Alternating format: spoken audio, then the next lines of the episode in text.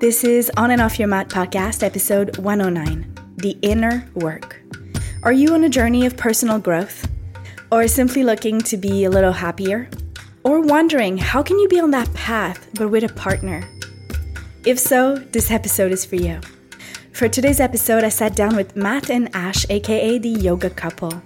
They are internationally recognized for their holistic healing work, authentic yoga teachings, and as the creator of the Inner Work Method, which includes a best selling book and a podcast, all under the same name.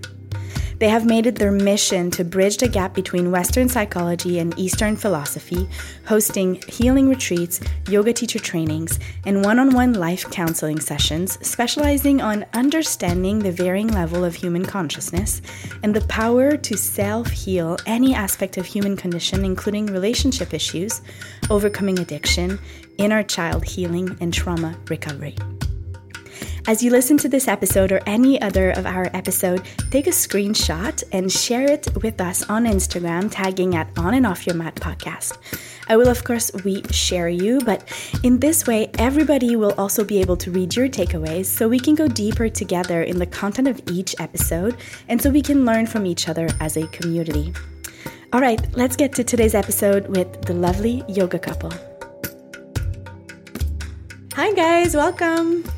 Hello. Hey, Thank you so much for being here today. Thank you. we're so grateful to be here. Honored.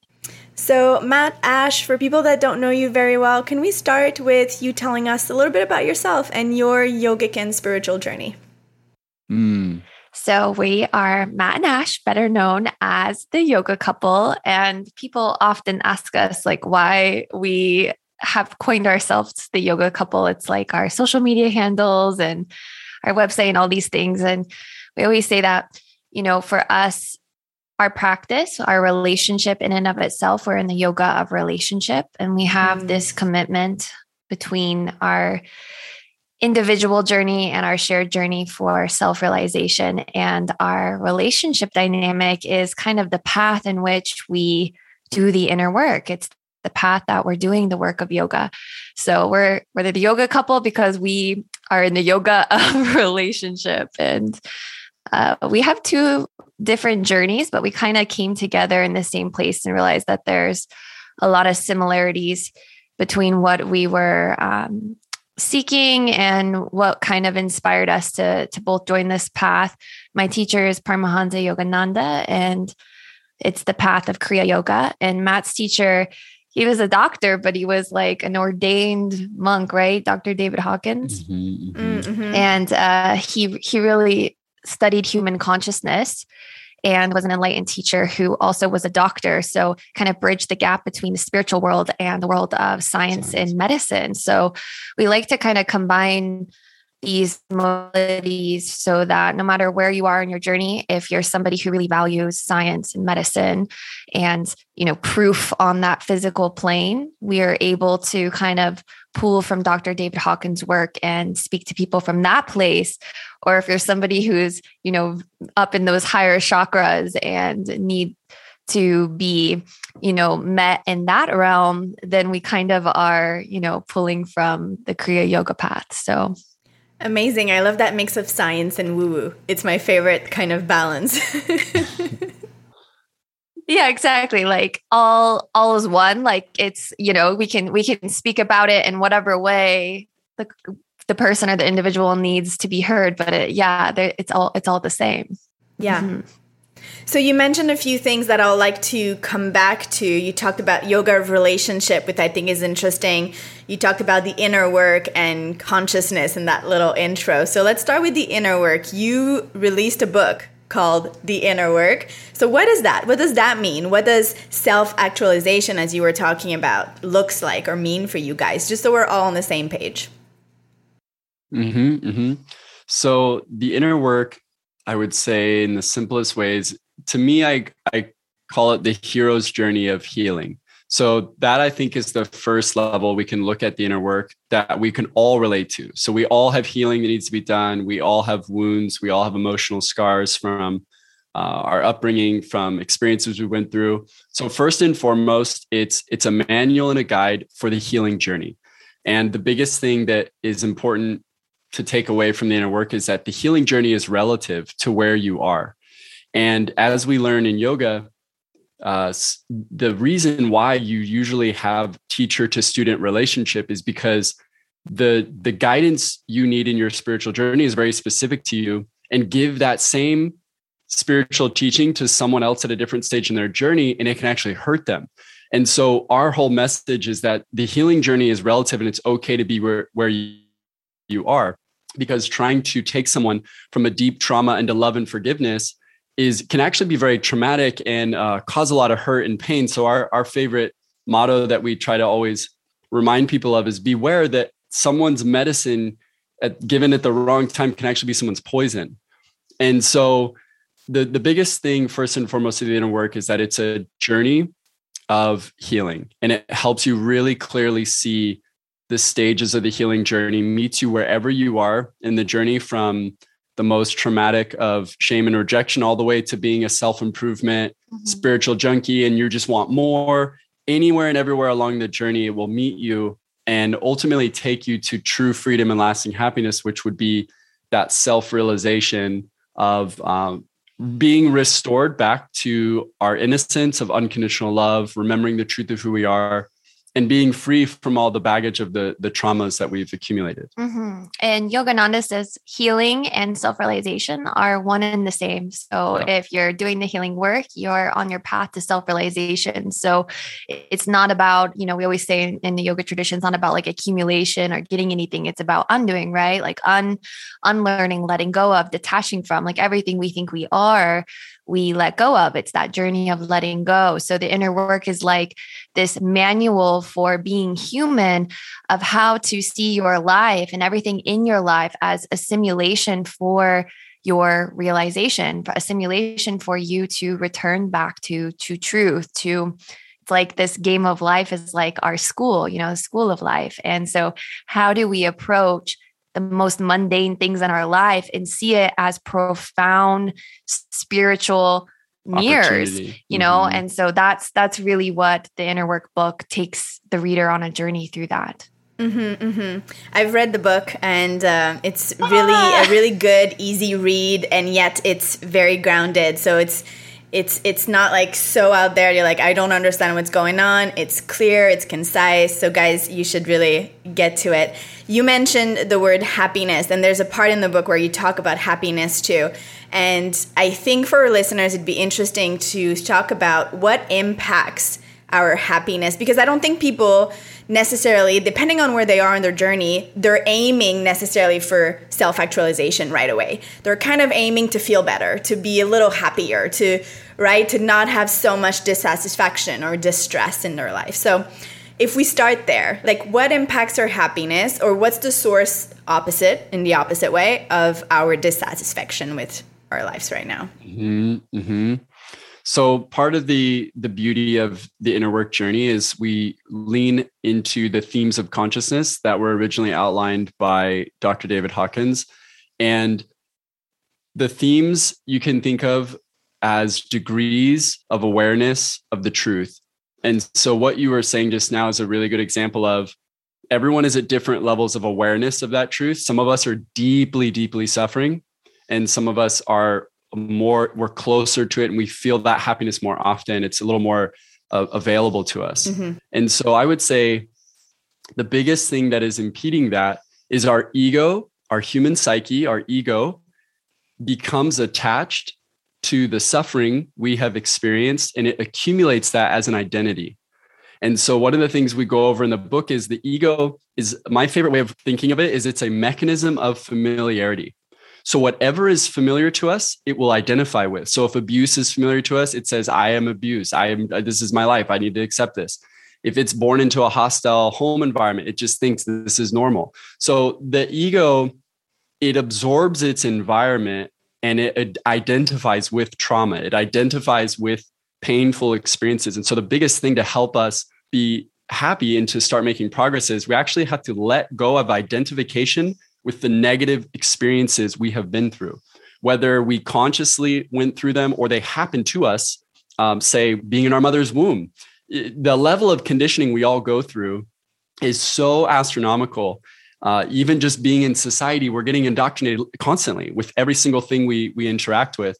And so the biggest impediment is our attachment to false identities, our attachment to our suffering. This is all subconscious, so we don't know we're doing this. Um, and to put it really, really practically, what impedes our happiness is that we don't think we deserve it. To, to put it really, just getting really blunt with it, our ego tells us, no, you can't have that. No, no, you don't deserve that. You can't have a good relationship. You can't be loved. You're not lovable. You're not enough, right? So the ego, it, it gets identified with these these pains and then it tells us that we can't have happiness right and so the work that ash was mentioning earlier was letting go of that letting go of those identifications and realizing hey that was never true. You were always w- worthy of love. And the epitome of happiness is the embodiment uh, and the, the full belief and faith in the truth that everything is exactly as it should be. All is divine all is perfect all is for our benefit. All is, you know, the divine God, whatever that word is for you, interacting with you, and all is well, and you're always safe. And it's all okay. But our disbelief in that is what blocks our joy because we could be in the most challenging situations and still maintain that belief. And no matter what is happening externally to us, if we have and hold that belief in, in our heart, that is what is true for us. So our ability to do that um, requires practice it requires discipline it requires yeah practice like any other skill. And and that's like that inner work journey is doing that work day in day out until that that becomes effortless. So we talked about letting go of labels of that ego attachment to what we know to be true air quote because of our past conditioning. And we talked about our internal dialogue right? Like the stories we tell ourselves and how we are trying to make those true too. We're creating, you know, a condition in our environment for us to be right about what we believe in this world because that creates safety. Yeah. Mm-hmm. So how exactly. do we start? That's exactly right. Yeah. So well said. Good. Um, how do we start to practice to let go or to switch or to shift that internal dialogue? Do you have tools that you can share with listeners? How do we start that process? Mm-hmm. So, first and foremost, is we have to become aware that we are even in a pattern. So, yep. the first step is that most of us, because the, the reason why this it's obvious but it's also tricky because the ego does is never going to acknowledge this so this does require conscious effort to actually try to do because the ego doesn't want to be found it doesn't want us to know that it's it doing it to us it always wants to blame the outside thing so the first step is to turn the gaze within and to be like, instead of projecting the problem outside of us, we have to hyper focus on why do I even see this as a problem in the first place? And so that's the first biggest step is we have to is we have to tune in our awareness to look for patterns start to see is this something that i get triggered by often? Is this a pattern i notice um, commonly?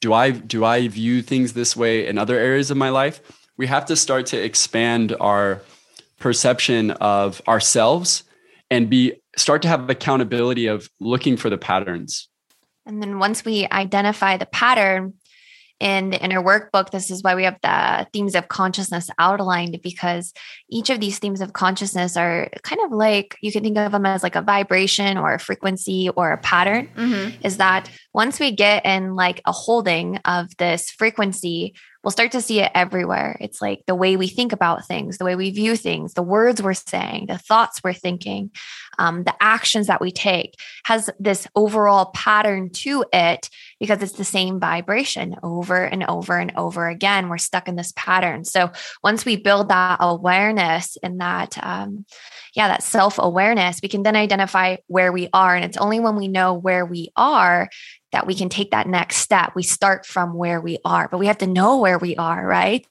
And so uh, that's why that first step is so crucial. And like the yoga practice in general is so beneficial to people because it's that first practice of self awareness, even if it starts with our body.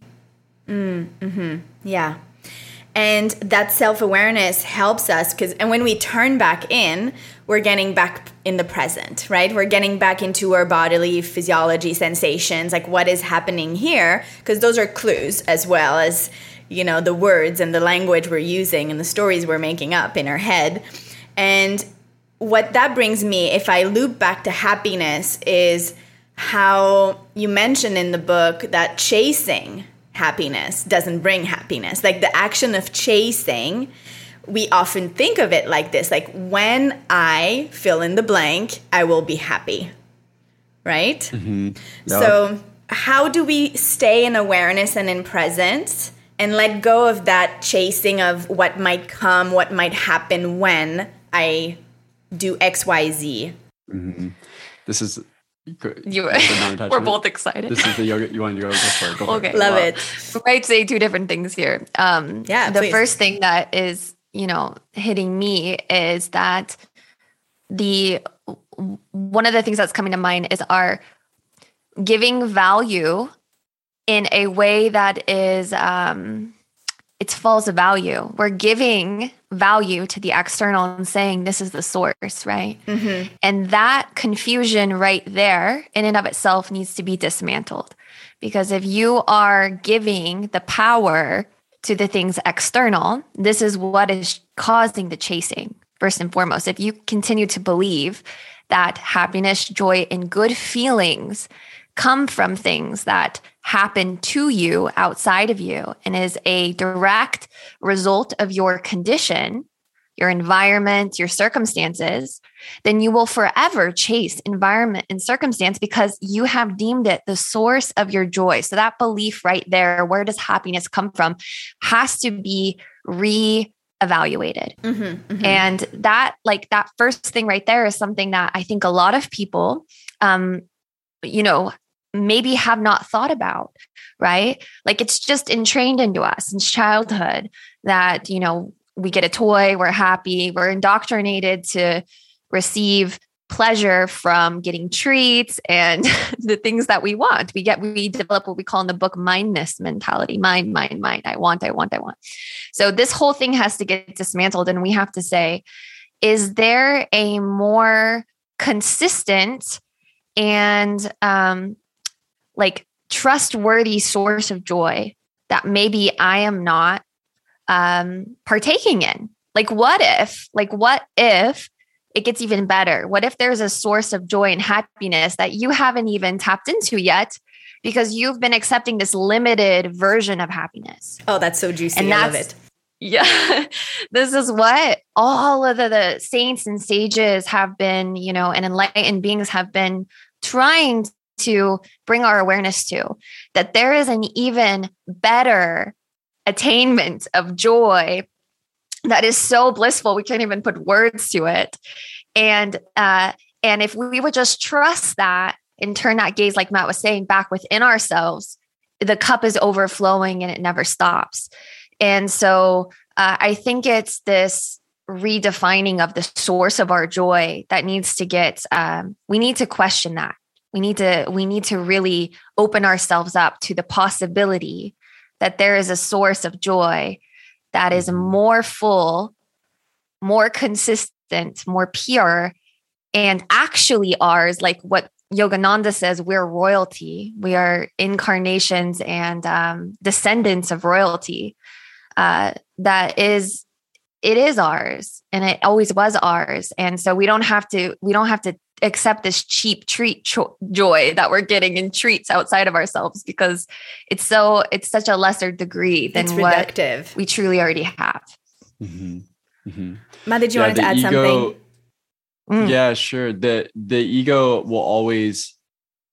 It, this is another good example of how it's always externally projecting. So whether the cause of our suffering is getting projected external or the cause of our joy is getting projected external, it has this the reason why it does that to just dovetail off of what Ash was saying is the reason why we tend to not want to look within is because that's a lot of responsibility. And now here's the catch is if my happiness is within me, I never get a complaint. If my happiness is within me, then I got to be accountable. If I if my happiness is within me, then I need to like I'm withholding my, it from I myself. need to own my shit. If if it's within me, then it's my problem. And and the it's ego doesn't want to do that. What, what was that? It's mine to tend. Yeah. Yeah, exactly.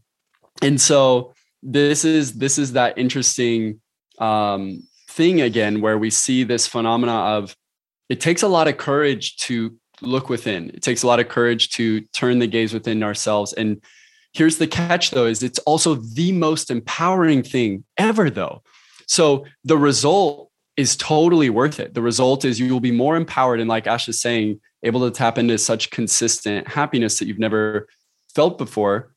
But it does come at a cost in the ego's eyes, which is it takes a little bit of vulnerability, it takes some accountability, and, and it's probably going to be uncomfortable because, uh, you know, ironically, we can become uh, attached to giving that power away. It becomes kind of um, the easier route. It's it's nice to be able to blame things outside of us. So that's that's like the the interesting thing to it. The chase is the chase is it's kind of addicting and fun, but then it also is never fulfilling. And so eventually it's like, all right, well, now I got to switch it up.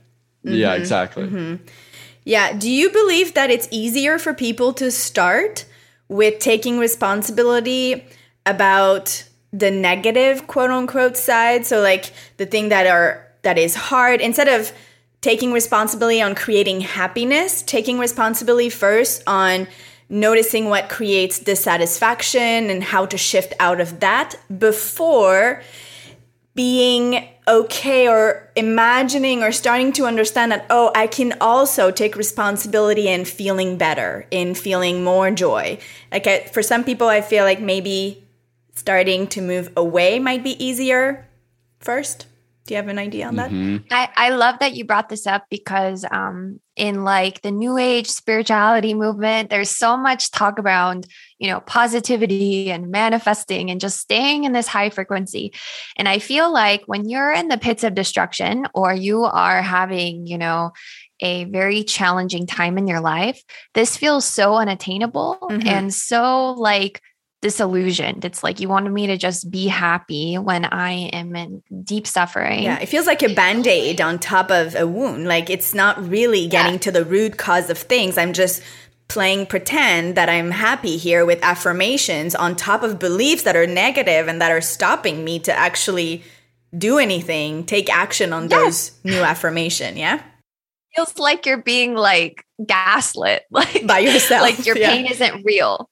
Mm-hmm. And and this is the the beautiful thing about this approach that we have um, in the inner work book is that we're really um, like supporting of it is okay to be where you are and in fact it's necessary. Like where you are is beautiful and perfect. So if you are in the wound of rejection like that is exactly where you need to be right now. That is where your work lies. You don't need to jump up into positive thinking and gratitude. We need to deal with this wound of rejection and deal with the inheritance that we have around shame.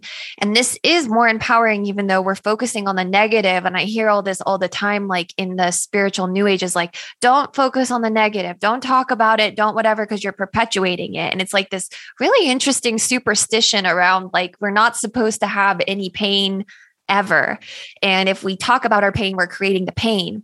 When actually, our ability to talk about the pain, be in the wound, have those feelings is what helps us become free of it.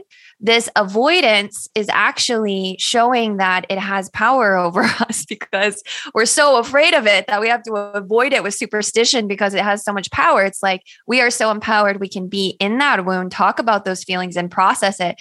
And it naturally gets resolved when we face it. And like we always say in yoga, lean into the discomfort. Like that is the way out.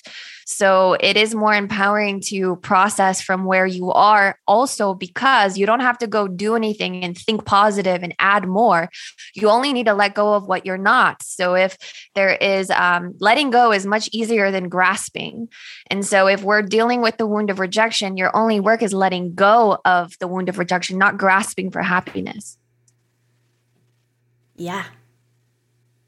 yeah.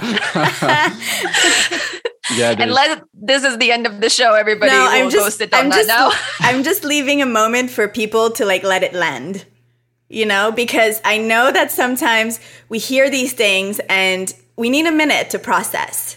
Like it's so different than what we're accustomed to or it's so far out from what we are comfortable with that if we don't take a minute to let it land it doesn't land at all. It just being it's just being like you know grazed over and you're like oh i didn't really oh, hear true. that thing. Um, one thing i like about this example and maybe that will help people kind of see it as well as we take it in a really smaller thing. If you think of an emotion an emotion that you're avoiding to feel is not just going to disappear and go away and leave you alone. It's going to fester and become, you know, bigger and it's going to show up in different ways and in different aspects of your life. So it's kind of the same idea. Avoiding doesn't make it go away. It might probably make it worse for you. So if we can actually mm-hmm. take a moment like for the emotion to feel it, to be with it, to really, then you can move that energy, then you can shift. But you won't be able to change something you're unaware of. One, we talked about awareness, and you won't be able to change something or to shift something you're avoiding to connect to and like pretending mm-hmm. it doesn't exist. Right. So it's the exact same thing you were saying. Mm-hmm. Absolutely. And that's, and that's the beauty of, um, knowing the themes is let's say the theme of anger like there is a very healthy time and place where you need to be angry there's a very healthy time and place when you need to be judgmental and blame someone. There, there are. Well, let's just stop right there because that's like such a no-no, and like, like never blame, never have judgment, like never, ever, so, ever. And that's like totally like I could. We just glazed over that, but like if I know that that's such a triggering one for people. Sure. Okay, we'll dive into it real quick. So yeah. Um, so you know, let's so take for, a step back just so people people that are not aware when you talk about themes of consciousness can you just quickly go over what that is and then we can dig back into what you were saying? Sure sure. So as a reminder the concept is there it's levels of awareness of the truth. So degrees of awareness from the truth. So at the top is like enlightenment. It's pure bliss it's joy it's love it's unconditional love knowing that we are completely loved and um, all is in the divine. And then to the completely cut off would be shame and rejection. So it's the it's feeling the complete opposite of that, completely unloved, completely not enough, unworthy. And so from the bottom to the top, we kind of climb our way through this. Um, first is the shame, that wound of rejection. And then from there, it's guilt and judgment. From there, it's hopelessness or apathy. From there, it's grief, and regret. Next, we have to process the fear, fear of who would I be without all of those and then move into desire, desire of who do I want to be though. And then anger comes along when we get frustrated for change and we're like, I need this to change. It has to change. We then get prideful. We move into pride where we start to feel a healthy sense of confidence over what we've achieved. But then pride has a problem with um, being in denial and accountability. So it needs to go to the next level, which is courage to be accountable. And then officially at this we're in a massive transition point into self honesty and accountability. And from here on, it's a lot more relieving. This is our first major goal in the healing journey is to have the courage to look at ourselves honestly. From here, it starts to get more pleasant. So the next would be neutrality, which is like maintaining, like, I did it, I did my work. Now I just need to maintain this healthy, even status quo. From there, though, we then go into willingness where we want to, we, we want more we want to help more so we've helped ourselves now we want to help others and we we get motivated we get self motivated to give and inspire others or just enhance our lives.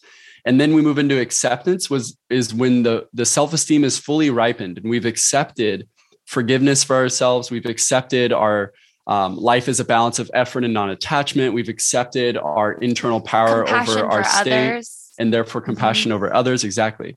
And then the last couple is from there, we then move into reason and logic, where we become it's like the creative genius theme of yeah. like um, people who invent things that benefit humanity. And we we've done so much in our work and we're so self-empowered that now we're like we're of getting that download and yeah. We want to understand it and be able to explain it to others and help help continue the the innovation process. And then from there we make another massive transition in the journey and after reason and logic we're officially leaving the like mind body 4d realm and we're moving into the really more quantum which is we officially get into the actual realms of love and when we are in the actual themes of love joy true freedom and lasting happiness or enlightenment unconditional love these energies are spiritually based. This is when we officially make a transition into to living a spiritually minded lifestyle.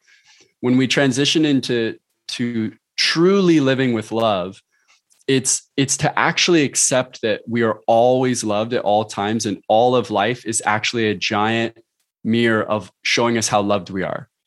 But as you can imagine just walking through all that just now, feel just the difference in how that sounds compared to like when we're starting down on these other emotions and it, you can just kind of feel the vibration themselves in in how it works and so even the feeling of the states when we're cut off from truth it's heavy it's dark it's dense and it's rough. As we move up it's more and more relieving it's more and more light it's more and more free and we're able to to move into that that peace again which technically is our truth. It's our it's our birthright. Everybody is entitled to their enlightenment. Everybody's entitled to their to their joy and happiness. It's actually the it's it's all of us. It's within all of us to have that which is why it's like you know all of us that are trying to help people heal that's our whole intention is to help everybody realize that because it's it's literally within all of us mm-hmm, mm-hmm. thank you for that explanation that was great so now that we have this you know overview of what this is, let's come back to our trigger warning and let's talk about the validity of shame yes. and judgment and wherever you are going with this. Yeah. yeah. So if you have this wound of uh, rejection or this wound of shame, which is like, you know, total cut off from the truth of where you feel unworthy of love, and this usually has to do with a trauma of extreme abuse, such as like a rape victim or, you know, abandonment of a parent or feeling unwanted by a parent, something like this. Um, telling somebody who's a rape victim, just just love and forgive and be happy. And like we were saying this this bypassing of positivity is not useful. The next step for them is to move into guilt and judgment. It's actually healthy for them to give back the the feelings they have of unlovableness that were projected onto them by their abuser and say that wasn't mine. I'm carrying this because i went through this abuse and the person who abused me they were in shame. They were in shame. They felt unworthy of love this was their stuff. This this experience was an act created out of that energy. Right. And it's not me, it was the energy of the experience. And that awareness of that is theirs is that blame moment, that judgment moment that is yeah. actually a healthy so expression healthy. for the mm. person to heal. They need to give it back. We call it return to sender. Who gave this to you? Where did you inherit it? Give it back. And yes, if you were to stay in the theme of guilt and judgment for the rest of your life and you never moved out of it, it would be a very bleak then existence. That would, that would, be a new trap. Yeah, there's a point where it's not useful anymore. It's not helpful anymore.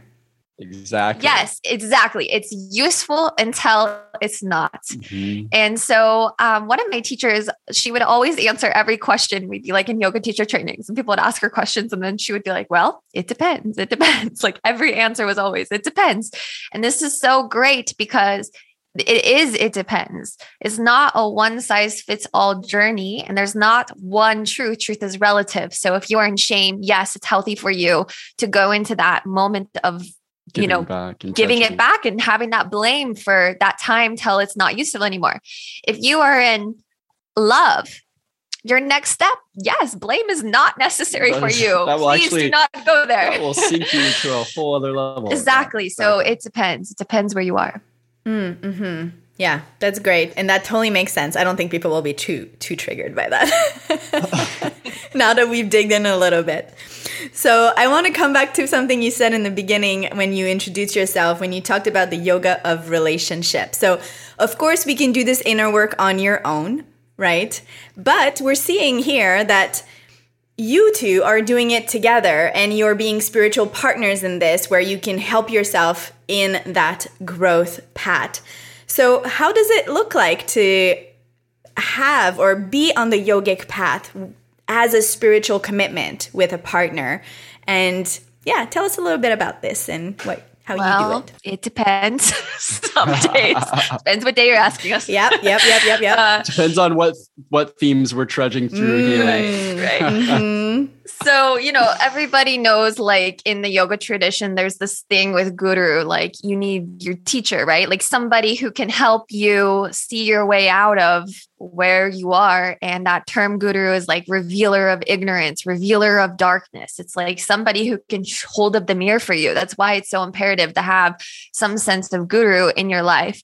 And in the yoga relationship your partner becomes your guru. Like there's no better person to reveal to you your ignorance than the person you are in relationship with. Sounds like they'll be fun. the first person to hold up that mirror and to show you the aspects of yourself that you are maybe in denial about, right?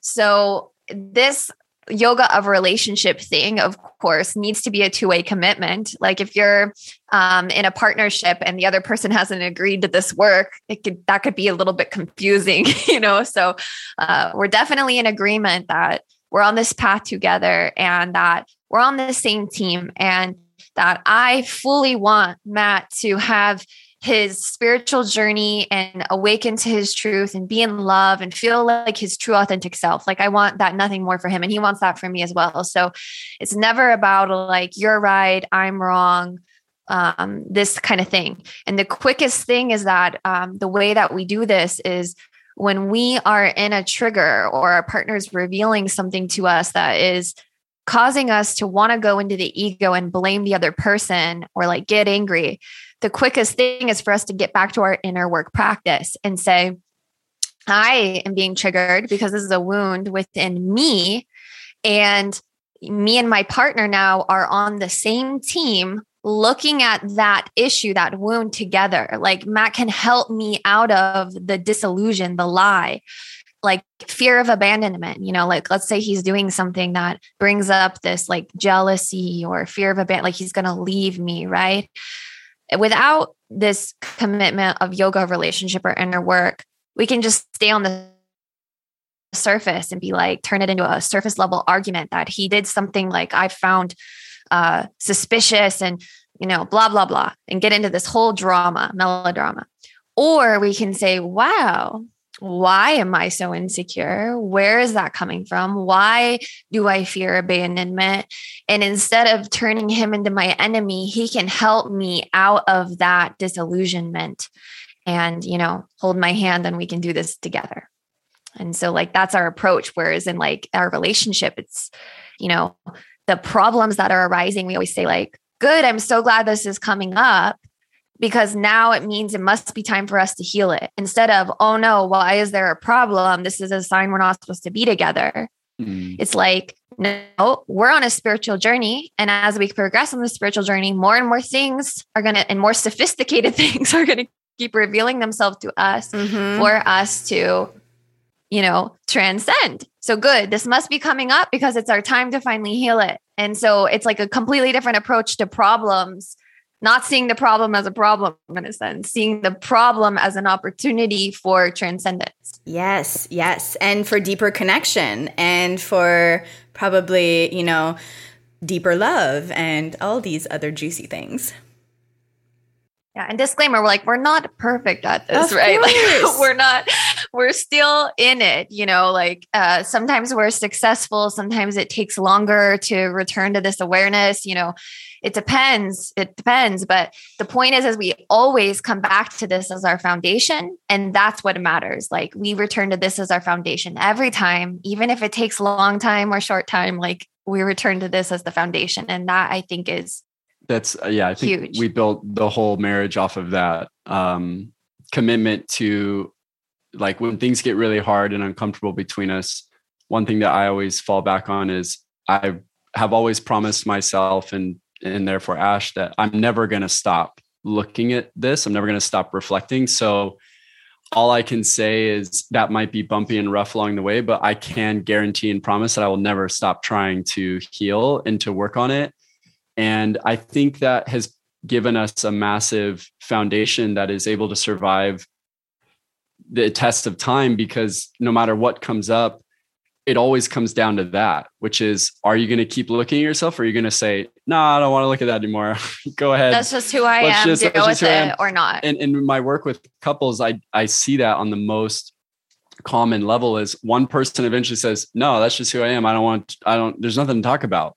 So I think seeing that we went into our relationship focused on if we ha- share this common intention of always self reflecting and always being willing to look at ourselves and ask, Am I being in love? Am I choosing love right now? And if both people are doing that constantly, I mean, so far, so good. Our theory is that it's an eternal relationship because if both people choose love, then you'll always be in love.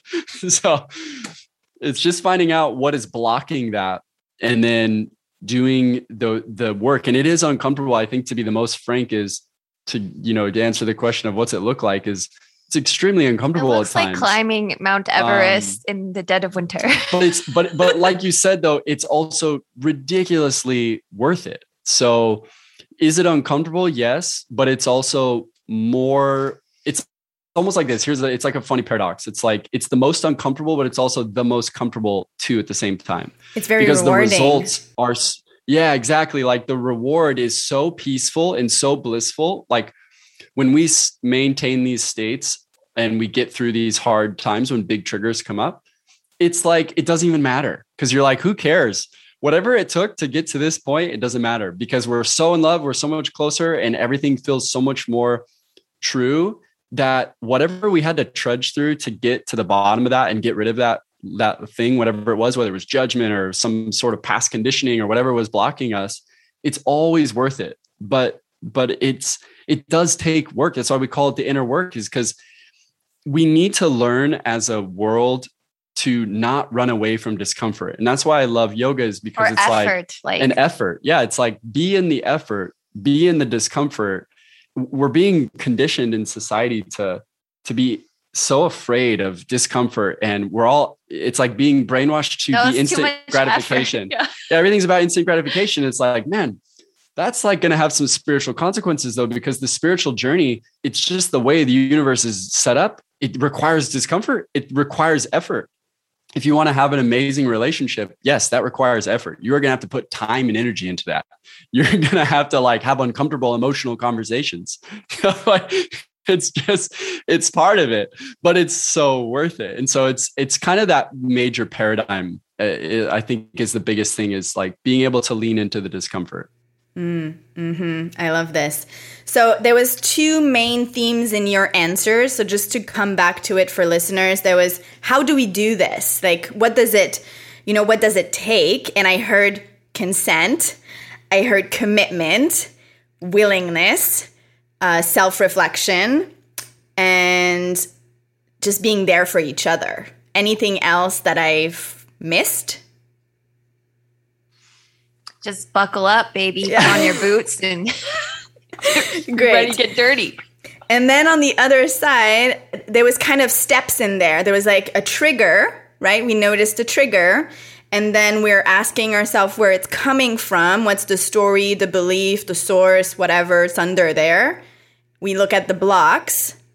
And then what am I missing? What do we do mm-hmm. after those blocks? So, yes, that's perfect. So, you're outlining um, the steps two we go over in the book is so we're identifying that awareness the second thing you you mentioned perfectly too is you're you're looking for what are these root programs what is what is the belief that's feeding this what's what's giving this energy or the past experience what's the past that created this this program mm-hmm, mm-hmm. patterns so then from there we have to be willing to do this third step of can I now move into a new narrative? Can I view this situation differently mm-hmm. rather than there reacting and responding the way I always have in the past? So let's can I get off really of autopilot? Good, yes, exactly. Let's take like a really common example of, um,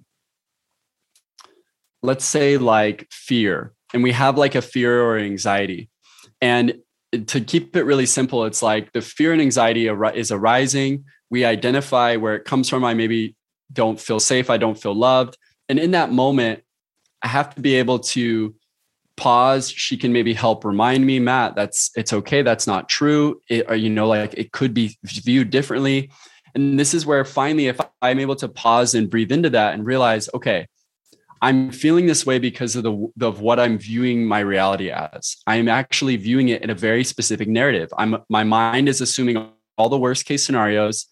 Uh, my mind is in the theme of fear, so it's it's projecting all this negative perspective into my future.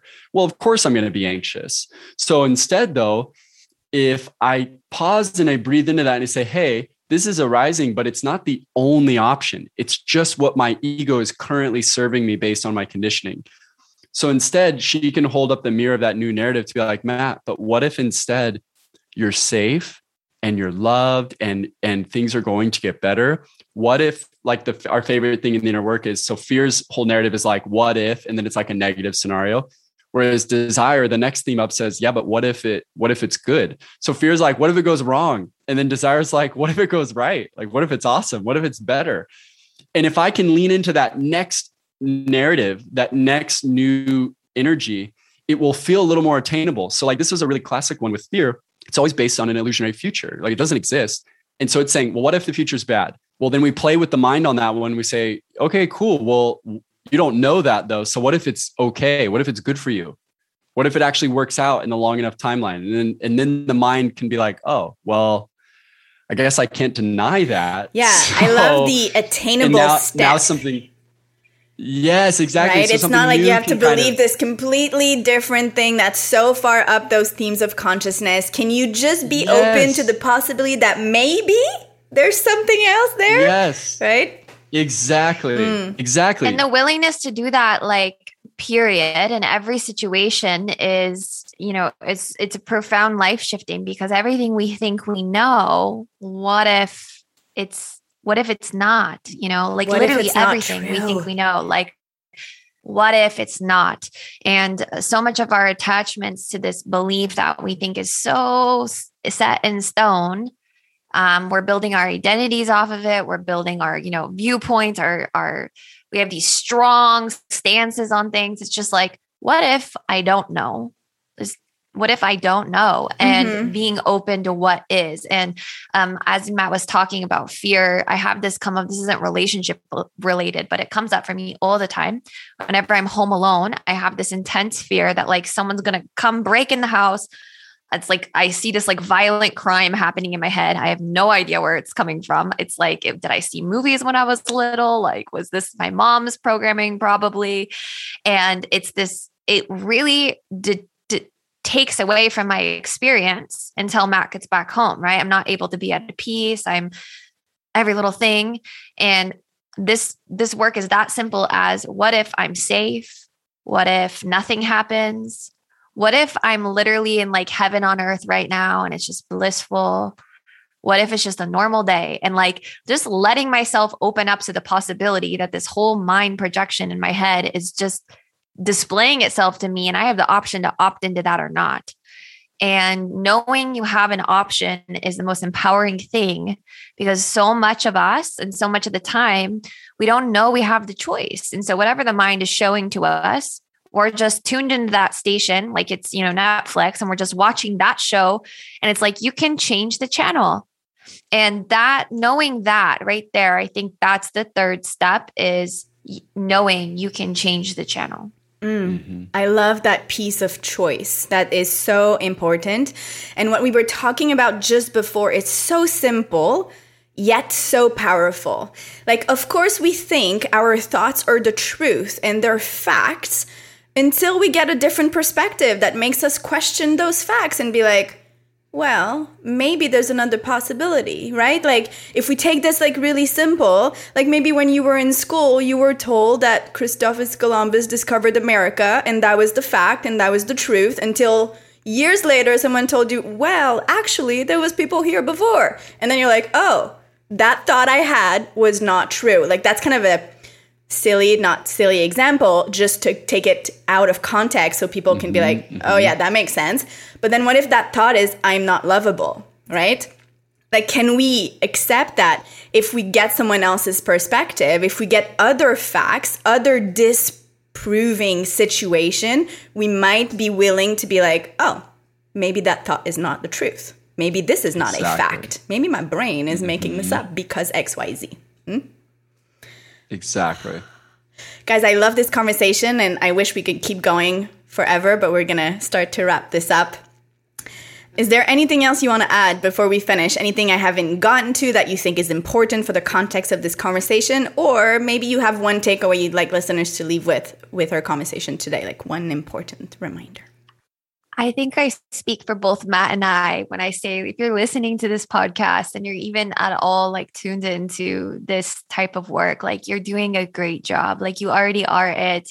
You're already doing it. Like the fact that this conversation is even in your paradigm is monumental. And I think like so many of us on this journey are I don't know what this is when we get to like willingness or something in our themes of conscious. We're so hard on ourselves. Like, you know, we just want to be better and better and better.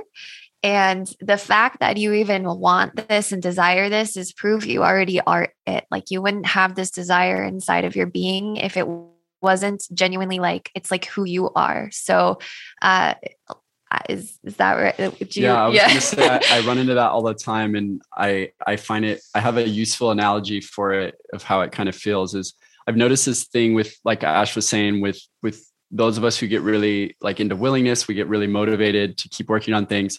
The irony is we can accidentally fall into the trap of never feeling like it's enough. And so the analogy I use is that we want to be aware of is first it's it's highly imperative to to eventually start to think very highly of yourself it needs to shift. It need it's okay to do that. It's okay to love yourself. And the the some of the harder transitions in these higher realms eh, like ash just said for those listening you are that or else you wouldn't be here. The analogy is it's like being uh, at the gates of heaven and like divine and angels whatever your form of divinity is literally like welcoming you and is like you made it. Come on in. Come on in. And you're like wait who? You're like looking over your shoulder like oh not me you're not talking to me and they're like you know and they're like, no, you did amazing. You're so amazing. You're so loved. You're like, no, I still have so much more work to do. I, I'm not, I'm, you can't let me in yet. And, and so this is, I think, just to dovetail off what Ash was saying, be open to the idea of, yes, you can keep striving and being, um, striving for the improvement and exploring that. But ironically, one of the improvements eventually co- becomes can you just love yourself and let it be let yourself be enough mm-hmm. and that's kind of a an interesting obstacle because we wouldn't think that would be the work but sometimes the work is really sweet like that that's the sweeter nectar part of the work where it's like no literally you need to like just go take the you day to love it. yourself yeah. like you need to just like have fun and remember that what you've already done and what you've already committed yourself to is oh my gosh, it's it's astronomical. It's mind blowing the the profound nature of aligning yourself with with this work at all. Yeah. Yeah.